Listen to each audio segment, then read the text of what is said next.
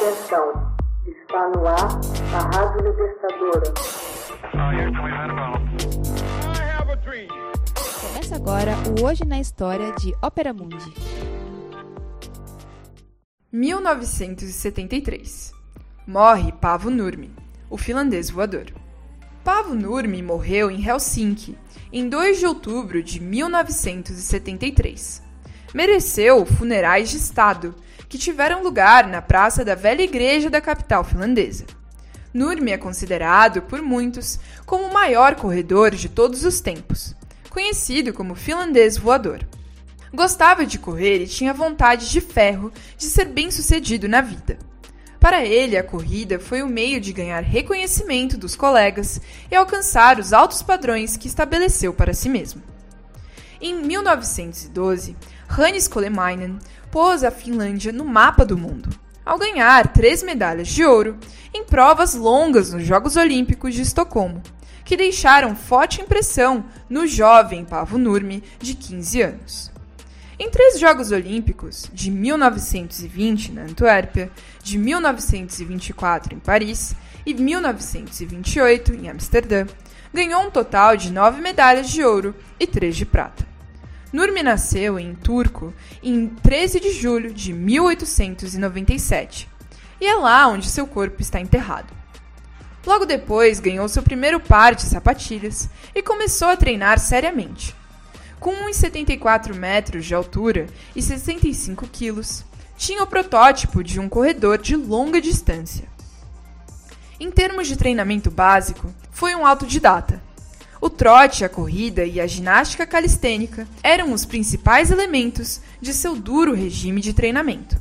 Aprendeu a cronometrar seus tempos e jamais correu sem ter o cronômetro no pulso.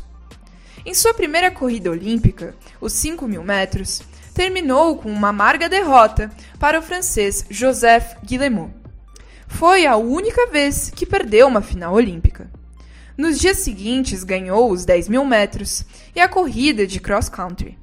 Nos três anos que se seguiram a Antuérpia, Nurmi reinou absoluto nas corridas de longa distância. Em 22 de junho de 1921, estabeleceu em Estocolmo seu primeiro recorde mundial, 30 minutos e 40 segundos nos 10 mil metros. Viria a quebrar novos recordes nas distâncias de 1.500 a 10 mil metros. No final de 1923, Nurmi detinha os recordes mundiais nas distâncias da milha, 5 mil e 10 mil metros. Ninguém, antes ou depois, havia atingido tal proeza. Os Jogos da oitava Olimpíada, em Paris, em 1924, foram o auge do atletismo finlandês, e de Nurmi em especial. Em seis dias ganhou cinco medalhas de ouro, três individuais e duas coletivas. Seu feito mais legendário foi ganhar os 1.500 e os 5.000 metros com menos de duas horas entre as duas provas. A revista francesa Miroir des Sports escreveu: Pavo Nurmi vai além dos limites do homem. Realizou uma longa turnê nos Estados Unidos em 1925, em que ganhou 53 de 55 corridas, abandonou uma e perdeu outra. Mas detinha os recordes mundiais 1.500 metros, 5.000 metros e 10.000 metros. Aos 31 anos, já não tinha grande expectativa para os jogos seguintes. No entanto, decidiu ir a Amsterdã. Lá ganhou os 10 mil metros, chegando em segundo nos 5 mil, nos 3 mil metros steeplechase, com obstáculos. No outono de 1928, em uma entrevista a um jornal sueco, disse: É definitivamente minha última temporada. Corri durante 15 anos e já é o bastante, dizia. Contudo, quebrou o recorde mundial das 6 milhas em Londres e dos 20 quilômetros em Estocolmo em setembro. No começo de 1932, Nurmi treinou duro para o seu quarto Jogos Olímpicos de Los Angeles, mais determinado do que nunca.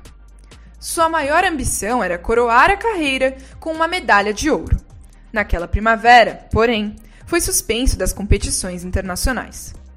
Encerrada a carreira, Nurmi tornou-se um homem de negócios e empreiteiro de construções. Acumulou considerável fortuna. Em uma viagem aos Estados Unidos para arrecadar fundos para o seu país durante a Segunda Guerra Mundial, esteve acompanhado de Taisto Maki, por ele treinado e primeiro homem a baixar os 30 minutos nos 10 mil metros.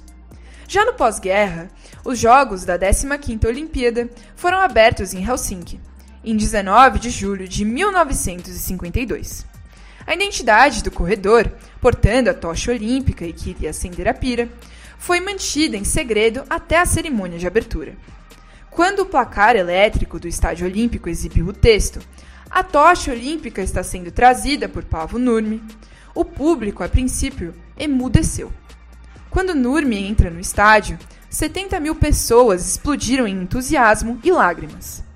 Ele havia se recuperado de trombose coronariana no final dos anos 1950. Trabalhou até 1967 quando sofreu outro ataque. Em 1968, Nurmi criou uma fundação para tratar doenças coronarianas. Cinco anos depois, morre aos 76 anos. Hoje na História é uma produção de Ópera Mundi, baseada nos textos de Max Altman, com locução e adaptação de Paola Orlovas e edição de Laila Manoeli. Você já fez uma assinatura solidária de Ópera Mundi? Fortaleça a imprensa independente. Acesse www.operamundi.com.br/apoio. São muitas opções. Você também pode fazer um Pix usando a chave apoie.operamundi.com.br. Obrigada!